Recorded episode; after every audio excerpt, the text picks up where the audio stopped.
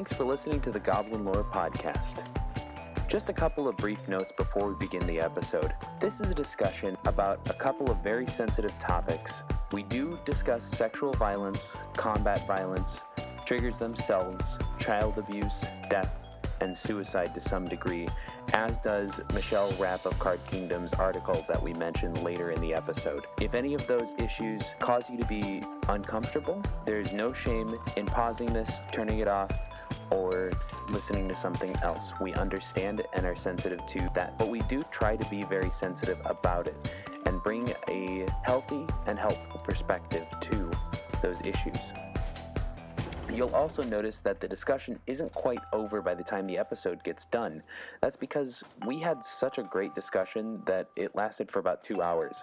So we split this into two episodes. So, episode two that you'll be listening to is the first part of our discussion on trauma. Episode three next week, we'll be continuing that discussion. You'll also notice that we're having a little bit of an issue with sound quality and some echoes in the first couple of minutes. We just got new recording software, so please bear with us.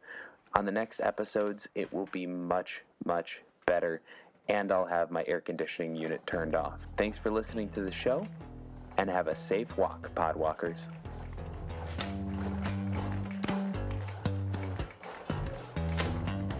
Oh my gosh, that was, that was terrifying. Whew. Yeah. Yeah, that was the worst count in I think I've ever heard.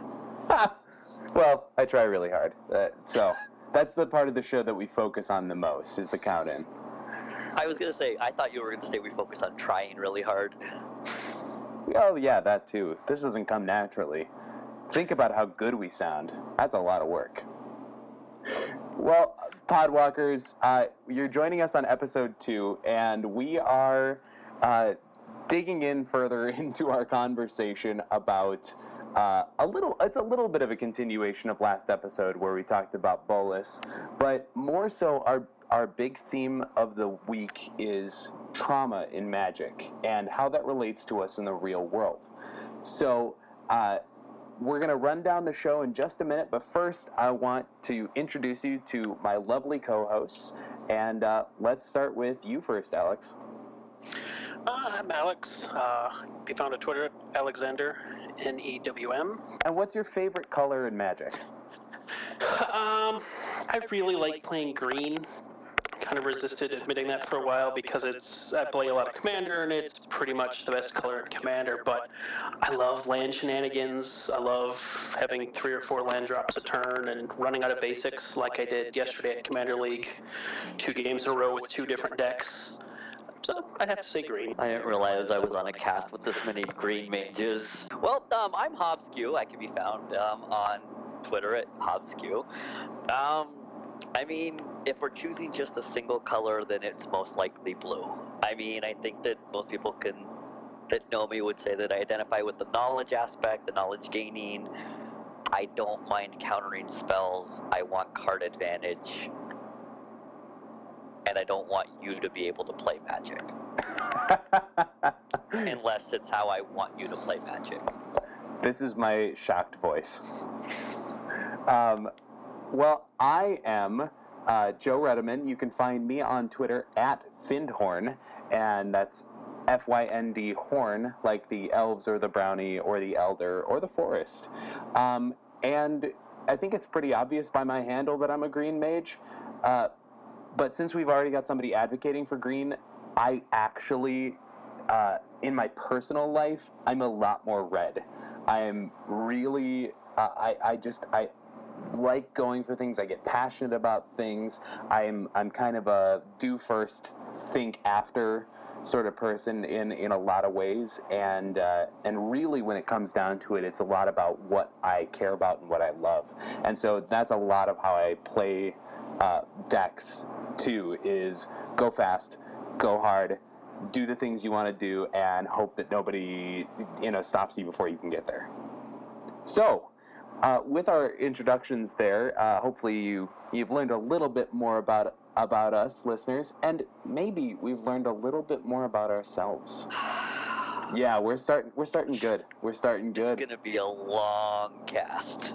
Well, let's talk about exactly how long it's gonna be. So, we are going to be talking today about trauma in the real world, what it is, how it works, and what we need to know about it. Uh, we're going to talk about how that trauma is le- reflected in Magic's story. Um, we have a couple of articles that we're going to bring up, specifically a really great article by Michelle Rapp on Card Kingdom blog. Um, and then we're going to talk a little bit about the trope of trauma in stories in general. Why is it that we see these so often? Why do they keep coming up? And how also the Planeswalker spark is tied to trauma. Finally, we're going to wrap it up with what does that mean for you? What does it mean for us? You know, what should we be thinking about as it relates to these events and stories? And then a little bit of a mailbag for some of our listener questions that we've gotten. So, Hobbs, why don't you kick us off? you are our resident psychologist. Um, you are specifically experienced in this area. What is trauma in the real world as we know it? What is trauma? Yeah, I'm. But I'm really glad that we are kind of doing this cast because uh, th- one of my goals here is to kind of. I, I'm always a big fan of kind of trying to clear up misconceptions, dealing with stigma, um, learning more about mental health, and kind of how we talk, how language is important. And I think that the word trauma is is something that kind of gets tossed around in a way in the English language and in the vernacular that is very different than kind of what it means to us as in psychology and in mental health. So, I mean, I'll just ask both of you. What you know, what is your conception of trauma? What is a trauma? Yeah, I mean, like like the first impression of the word, not sit, dig too much, but the first impression is is something large, something big, something dramatic. um, be it a, a emotional thing or something physical that happens. Yeah, when I when I think of trauma, a lot of what I think about is I, I mean I'm a teacher in my day to day life, and so I think about um, some of my students who've come from situations of trauma, which is how they describe it in the field at least. But you know, situations where there's not enough food to eat at home, or you're not exactly sure how you're going to get to school the next day, or even sometimes where you're going to be sleeping the next night. Right.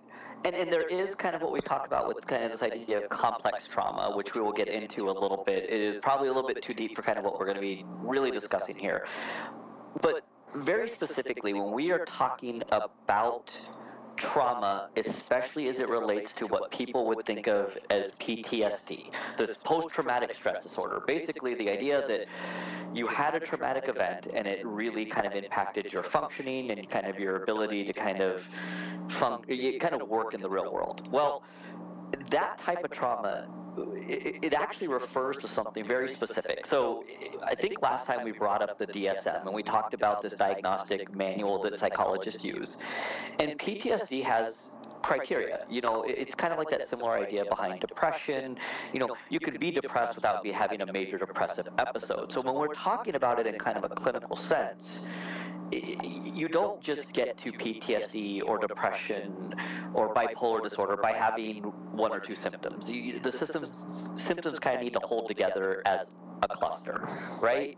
There, there has to be more than just, I have a sad mood. That's not really enough. Well, the same is true when we're coming to talk about PTSD. So the first criteria for PTSD is trauma. Well, in the DSM, that trauma actually means that you need to have been exposed to an event or to eh, some. Eh, basically, you are exposed to. And I'm going to just pull up a definition right here that really is kind of looks at what like what the DSM says. It's got to be a personal, direct experience of an event that involves actual or threatened death or serious injury, threats to one's physical integrity, witnessing an event that involves that, or learning about an unexpected or violent death, serious harm, or threat of death. So when we're talking PTSD, you have to have that definition of trauma first off. So if I was to ask you guys kind of like, oh, well, let's look at this. Having that type of trauma in your life, how do you, how common do you think that is? I mean, it seems like it would be something super far outside the norm. It, you know, it, it, feels to me that that's more of a, um, you know, at least from my, and again, I mean, a lot of this is going to be based on personal experience, but from my experience personally, I would think of that as a, a cataclysmic event that isn't common. That would be my first impression too. Um, it seems like it would be something that, that shouldn't happen a lot. Um, I suspect that may not be the case. So yeah, actually, it, it, it, turns out that it is not really the case. The, the, the fact is that, you know, looking at some of the research studies, uh, it, it it, it, it, can be as high as basically 70 to 75 percent of people have experienced exposure to one of these traumas. Okay, like it's actually much more common to, to have kind of that happen in your life, whether it's finding out about something or we're finding out about eh, a friend being killed or a suicide or, you know, I mean, but even to the, and I'll give you guys kind of a personal example. Uh, when I went to Vegas when I was 21 and again when I was 22 and I bungee jumped. Uh, the second time that I went bungee jumping, as I was coming back up, the bungee actually started to wrap around my body and it hit me right across like my neck in a way that, you know, theoretically could have tightened around it. Okay? So that, that right there would be an experience to for, that I had that would that would qualify for like a Criterion A event. Um, car accidents. I mean, it, the rates are really high.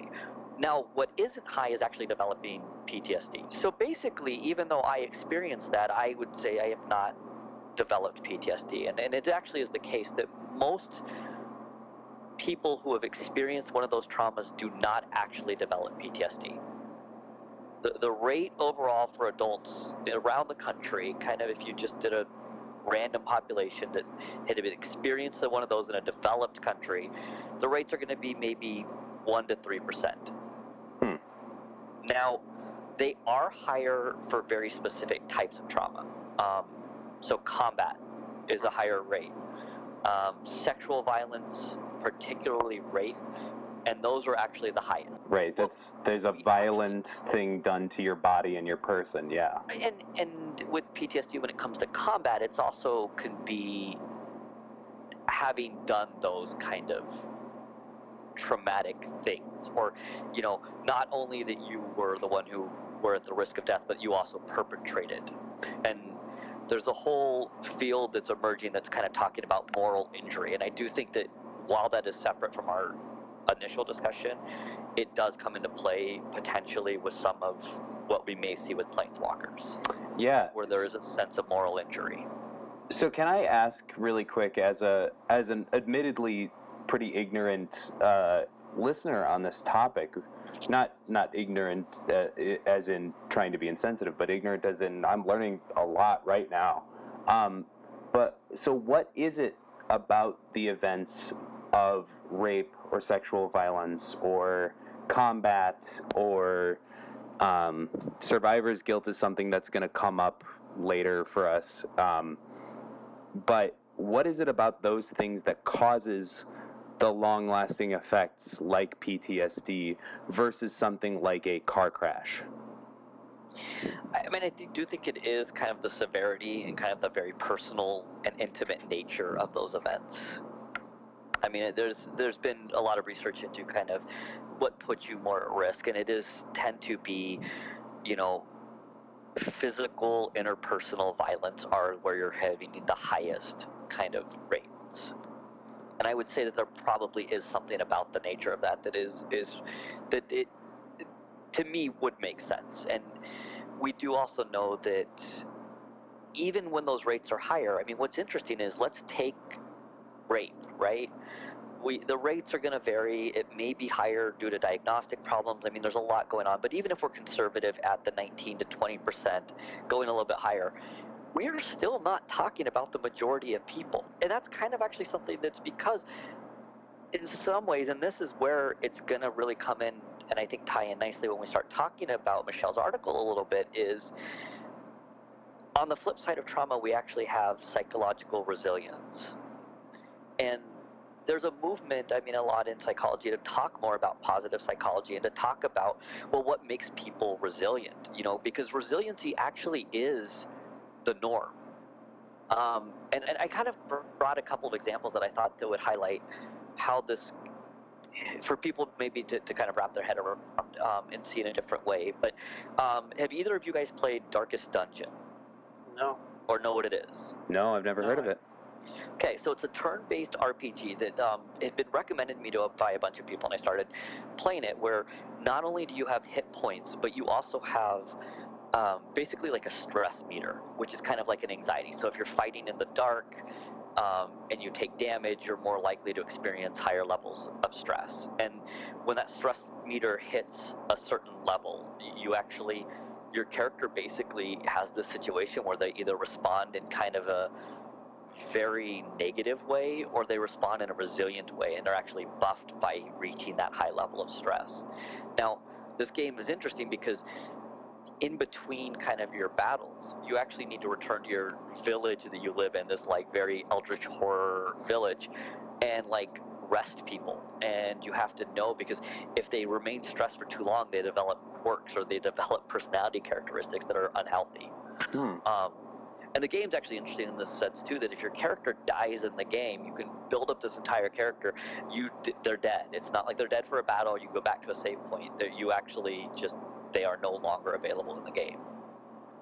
So you're constantly kind of having to balance that, and I kind of think of that being the real world kind of resiliency versus trauma, and that you do have, and we and we don't always predict well about who's going to develop which. We do know there's different risk factors. You know, childhood trauma puts you at a higher risk factor for developing it later on in life. There may be if you're more likely to have familial stressors. I mean, it, it's it's like most things. Things that happen in childhood are going to put you at a higher risk later on. But the norm actually is resiliency. And I just, before we kind of start the rest of it, I want to kind of highlight that and really play up this idea that most people are resilient. Now, when people do develop PTSD, it is because there is a whole host of symptoms that kind of come along with it. There- There's different categories. You know, there's things like flashbacks, um, re-experiencing symptoms, avoidance of certain places or situations. So, you know, um, if you you know you can think of this in a certain way of like if you were sexually assaulted at a certain place you now or let- we'll even just start with a car accident you start driving a different route so you won't drive near where you had gotten into that car accident for instance Right. You start Um, associating that with the fear that the event, the the somewhat irrational fear, right, that that event Yeah. would re replay. Right. Or that you're gonna. I mean, and this is where okay. So another thing that this comes about is you know the, what you're trying to avoid at that point is literally what is considered in the field a trigger, and this is where we get the idea of trigger warnings, or the idea of triggers that people will sometimes I think uh, you know make fun of, but that that it always really does frustrate people in the mental health field because triggers are actually a real thing, and unfortunately the, the reason that trigger warnings are actually have been controversial at times within the mental health field is the actual way to be able to overcome the effects of a traumatic event are to engage with basically feeling uncomfortable or being back in situations that make you feel like that you're going to re-experience the trauma you have to kind of deal with those triggers. You have to deal with the situations that are reminders because avoidance of them just teaches you that they are bad and you need to avoid them,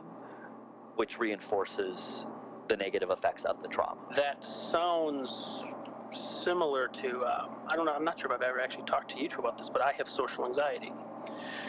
And that's a thing that I found after getting some therapy that I needed to go out of my comfort zone because having it for years without it being diagnosed, I was avoiding things and then avoiding things that were like those things and avoiding things that were like those things. And it was this narrowing of my life. And by going out, I was able to kind of start to stretch that back out again. And I mean, in kind of how the DSM was organized, you know, trauma disorders kind of fell very similarly under anxiety disorders.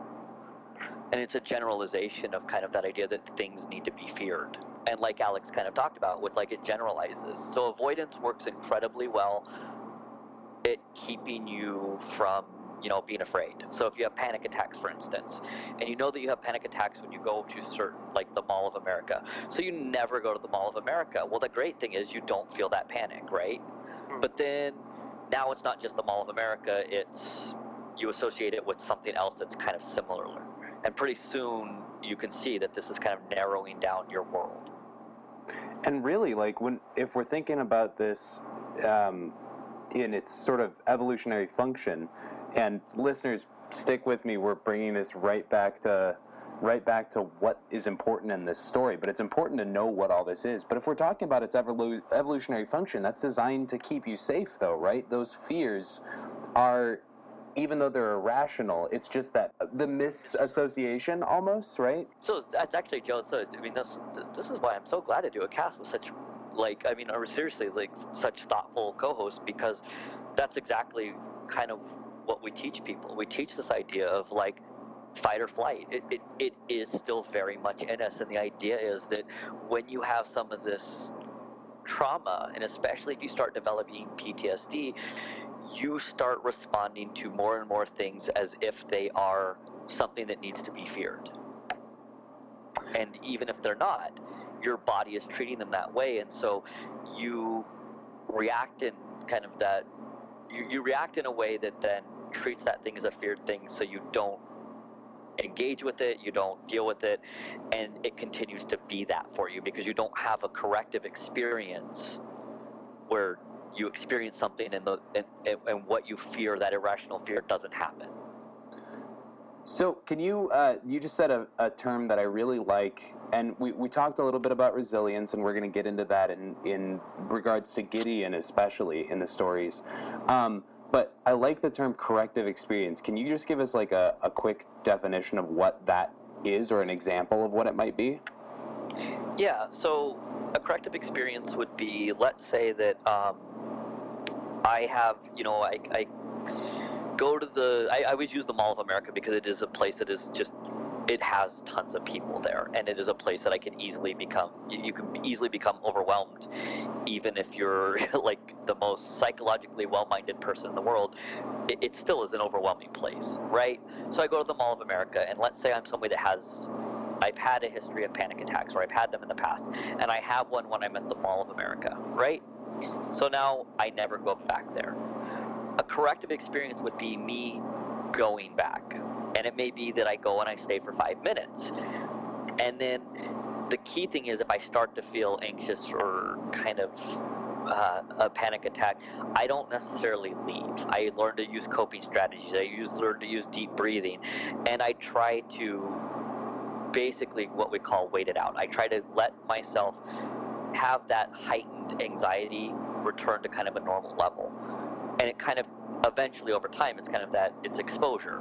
You're exposing yourself. And i mean you, you may have heard this with phobia work. You know theoretically if you have a phobia then you would do gradual kind of exposure to something. So let's say you had a phobia. Uh, spiders are not actually a phobia because it's supposed to be an irrational fear and it's rational to be afraid of spiders. Um, no, but I mean, your height example, or even spiders, honestly. Like for me, if I was to do it, I should look at a spider in a magazine and then sit there and look at it until I'm able to bring my anxiety back down. And then I would be able to be in the same room with the dead spider. I mean, then I move to a live spider. I mean, you would kind of just move along. And the idea is at each of those stages, I'm correcting what was an unpleasant experience. That's awesome that's a really cool thing to think about. Just one last point. Um, the the main thing that I think is important to realize when it comes to if people are talking about diagnosing and stuff like that is that there actually is kind of the, the, the hallmark point whenever it comes to any mental health disorder all of them have this thing that they have to impact your life in some way. They have to impact your real world functioning. Theoretically, if you have symptoms, but they don't impact your ability to kind of live your life the way you want to, it is never considered a disorder. And I just think that's something that people, I really want to put out there. With all of that, there's a lot of great information to ground our stories in in life because this is stuff that we see in magic that I think often is kind of considered just traditional superhero fare, and we're you're going to dig into that in a little bit, Alex. But um, this is this is sort of the stuff that seems like oh, it always happens. It's you know, it's just there. It's throwaway backstory for our characters before they get to punching the bad guy in the face. But there's some really real uh, raw and personal stuff that especially has been going into the magic story of late. And so I want to where I started thinking about this for this week is I reread um, the episode, the issue uh, of the Chronicles of Bolas, the twins, the first one that we got last week. I reread it and I noticed a, a really actually heart wrenching moment in that story, gut wrenching moment in that story. Um, and so I want to I want to read just a little bit of this here. So this is this is just after Marevia Sal uh, is being attacked by the hunters, and Nicol and Ugin have hatched, and Nicol is trapped under a, a tree or a, a, log and can't free himself. Um, and this this paragraph right here. Nicol can't look away, gripped by a confusion, a frenzy churning in his gut. The blood and anticipation swell like hunger. How dare these small, weak bipeds assault one of his own? And then it carries on with, Hurry up, we have to help her. Nicol hisses, It's true they can do nothing as long as he's trapped. It's maddening and it's wrong. And so I wanted to bring that up because we talked a little bit last week about whether or not we would get any sort of sympathetic or empathetic moments for Nicol Bolas in this Core 19 story arc. And I think right here, we already get sort of a, a tragic moment for him in that his first memory of life is he is trapped under a log, under a tree, and needing to be freed, unable to do it himself. You know, there's blood uh, after he hit his head on the ground. Um, his wings are trapped by branches and fallen like a net over him. And what he hears and sees is literally his sister with a net over her being killed. And, you know, that is a horrible way to come into the world if you think about it that way.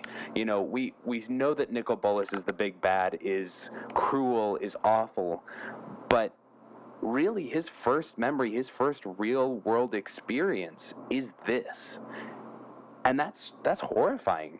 It seems Yeah, to me that there's a pretty clear comparison there between Moravia Sal and Bolas's situation. She has literally a net over her. It says, "Trapped by branches fallen like a net over him." You know?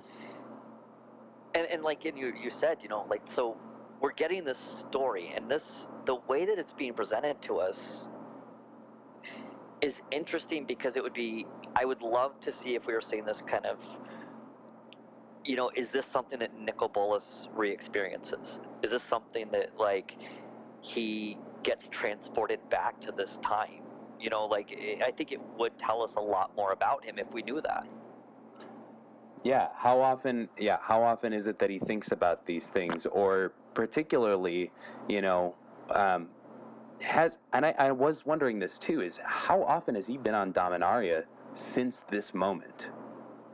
You know, I think his appearance at the end of the Dominaria, story arc might be one of the first times we've actually seen him on the plane, and and part of that is, I'm sure, you know, the the issue of like we just haven't been on Dominaria for ten years, but I wonder if that's part of it too. Does he need 500 to a millennium, 500 years to a millennium in between visits? Like, you know, does he avoid wherever this is, the Palladia, the Moors Ridge in in Dominaria? Yeah, I mean, and that could even be an interesting thing to talk about. Is you know, is he returning to Dominaria but avoiding specific areas of the plane? Yeah, I, th- I think it's a fascinating thing, and it's one that I don't know if it makes it empathetic, but it's it's a little bit. Um, it's it's a compelling part of the story to me, and it really lines up for me his perspective on, you know, immediately he experiences that the world is cruel, the world is vicious, and the world and everything in it is trying to kill you, and that that to me you know that seems like it would shape a lot of worldview. We talked you talked a bit hobbs about how um, you know trauma and and PTSD have to have an impact on your life in order to be categorized as you know a, a, an actual disorder. So if that was the case, I mean that affects your worldview right from the get go, and that's certainly you know what I don't think any of us would consider a healthy way of perceiving the world. And, and, and like I said, so this comes back to the, us needing to know a lot more about you know wh- how he is acting now at this point and w- what the impact has been. So I- I'll give another quick example, kind of bringing this just real quick back to the real world. I gave my example of kind of my bungee jumping, right? So what's interesting is I did experience some of the symptoms of PTSD because most of us will in response to a trauma. It, it's a matter of they didn't my normal kind of healing process or what would the resiliency piece you know it, it helped. But i did have that the day that it happened every time i closed my eyes i could i felt like i was back there. I could picture it you know? So i had that. I know what that feels like. I know what that that was. Now it went away. You know it, it, it kind of naturally did what it what what most of us do. And i don't know we don't know what Bolas's experiences are. This is where I think it's going to be interesting to see what the story comes out with this week. And, you know, we're recording this before Wednesday, so the new story hasn't dropped. Um, but I think this arc could really line up a lot of that backstory where we do start to know what the um, motivations are and what his mental processes are because he's, you know, he's a mystery to us still. Uh, we we've talked about that a bit already. Um, oh, go. My hope is that we're totally calling the story like the day before it, and we're going to get accused of having insider information. With that, I want to pivot to Michelle Rapp's article because this is a really great way of talking about a, a really great personal encapsulation of this idea of, of trauma and magic. And Gideon is the center piece of this story.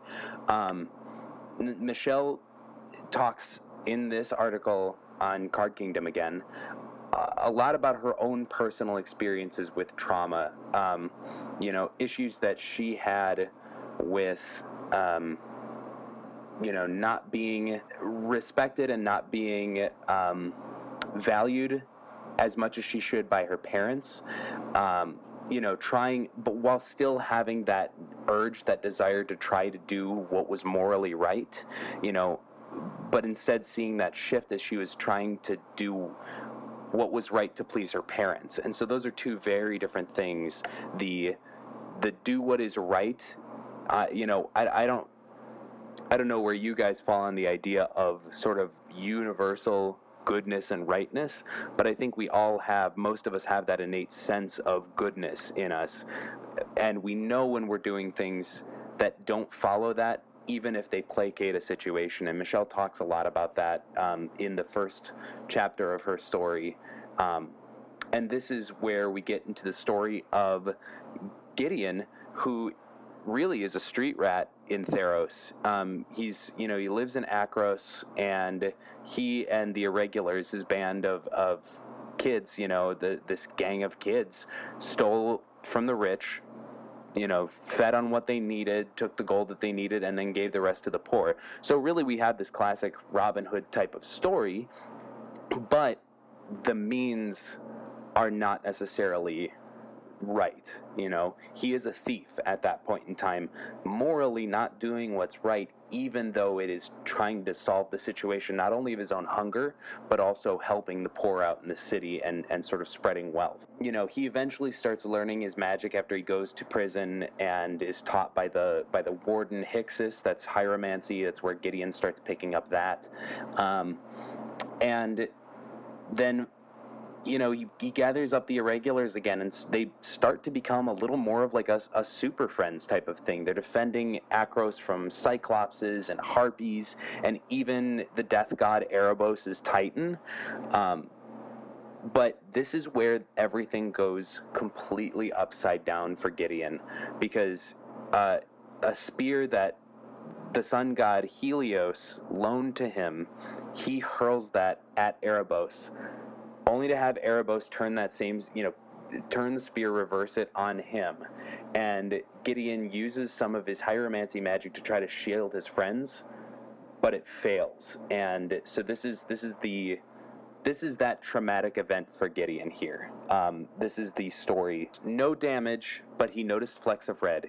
He moved a hand to wipe them and saw that the back of it was splattered red too. Both hands were. But if it wasn't his blood, his eyes passed over four lifeless bodies. And so that's where we get the flavor text too on the card from Magic Origins Tragic Arrogance. The spear thrown by Kytheon's own hand was the weapon that failed that felled his friends.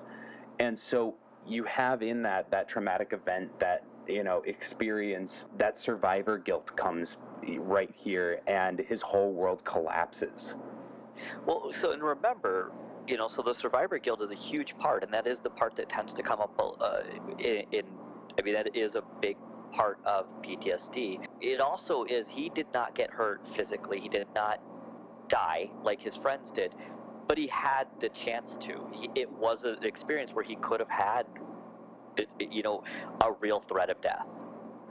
Well, and and even more traumatically, Kytheon was one of the most faithful um, believers in the gods.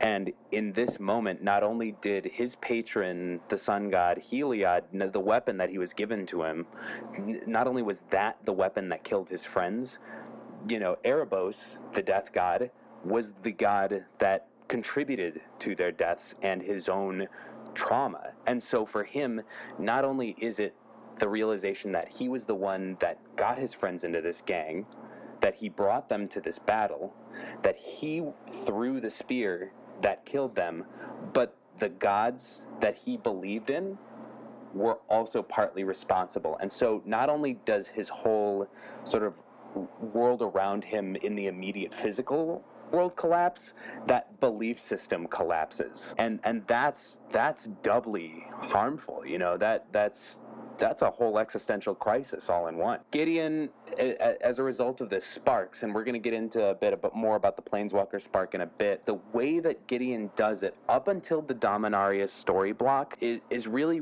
literally running himself as ragged as possible. It's almost like he could you know, die. I, I think the, the fight against Bolas on Amonkhet is probably the, the best example of this moment. Gideon keeps battering himself against Bolas, keeps, you know, essentially using himself as a human battering ram with his shield magic up, but he keeps getting knocked back like a like a bouncy ball. Uh, you know, time and time again, almost like you know he's just going to get crushed, and this is that moment where Gideon does. We see that reliving, that replaying it. Um, only once before in his life had Gideon felt so helpless. He had resolved never again to watch his friends die as he had when Erebos had killed all he held dear. This entire battle had been a nightmare from the beginning as Bolas had kept him out of the fight. So, Again, Gideon is helpless to stop what's happening. Again, his friends are involved in a battle. This time it's the Gatewatch.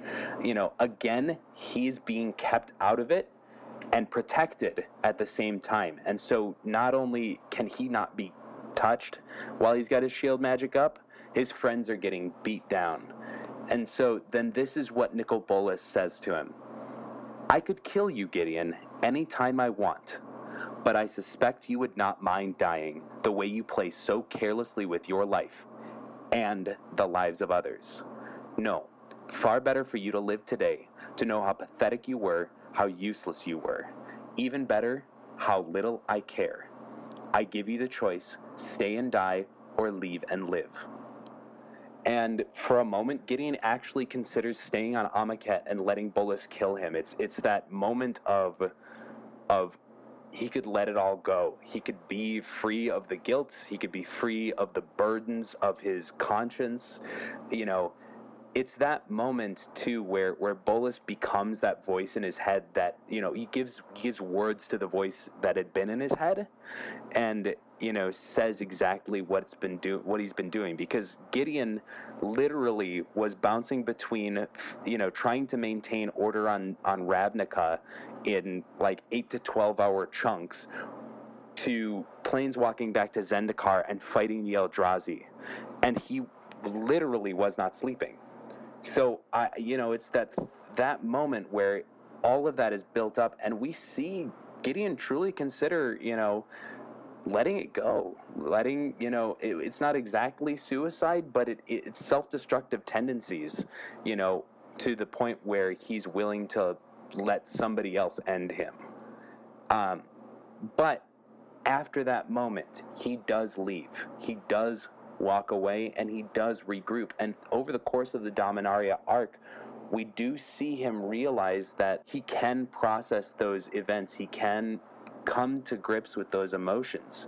Um, you know, he doesn't surrender to his pain, to his feelings of inadequacy. Instead, he finds a way to try to help his friend, in this case, Liliana, break her pact and you know become free and and let her life become something bigger and greater. He truly takes on that ability uh, to you know and, and this comes from the conversation with Teferi too I might add who you know saw his whole homeland disappear. He was the cause of his homeland disappearing. And but he sees that Teferi has kept his life going and has found a purpose for himself. And so Gideon in that way does the same thing and sets his mind to, you know what, maybe this can be something you know, I can find a way to persevere through this. And there's that resilience piece that comes in. And I would say even that that t- conversation with Teferi might be the corrective experience. Right. I mean, and, and it, it is. It could be that you know he ex- he saw somebody else that had experienced a horrific traumatic event and had found a way to cope with it. And you know whether it's just that Teferi found a way to live kind of a value-driven life that he at least was like, well, yes, that happened. And I can also try to make things better. I can keep working. Absolutely, and I and that's to me, that's the lesson of Gideon, and and I'm not doing Michelle's article nearly enough justice. We we don't have enough time to do the article justice. It is beautifully written. It is very personal. It is very, um, you know, thoughtful, and she truly, you know, helps under helps us understand those moments of you know of trauma in Gideon's life and how they how they can sometimes be mirrors to our own life but also that those moments of resilience those times where he does say no I won't give in to the easy thing. Because it is easy to surrender. It is easy to sacrifice yourself. And we know that from the color pie white is so often the color of self-sacrifice you know for the greater good. And that's what it tells itself all the time for the greater good. But I think, you know, so I just want to chime in a little bit that she says right at the end of that article, though trauma is a common occurrence for many people, and she cites some of the stats that are, you know, similar to kind of what I was talking about earlier, that it's a, it's a minimum 50%, let's say, that's had one of these traumatic events, that many people the grace and will to move forward is incredible and precious. And i will say that you know like um, so michelle actually consulted with me on this article before writing it kind of wanting to get to know a little bit more about you know trauma and what that means and what what is the likely course. And, and, and the way she incorporated it here is just absolutely beautiful. The grace and will. And those are two qualities of white also on the color pie that i think we do need to think about and carry forward in our own lives. That's our show. Thanks for listening, Podwalkers.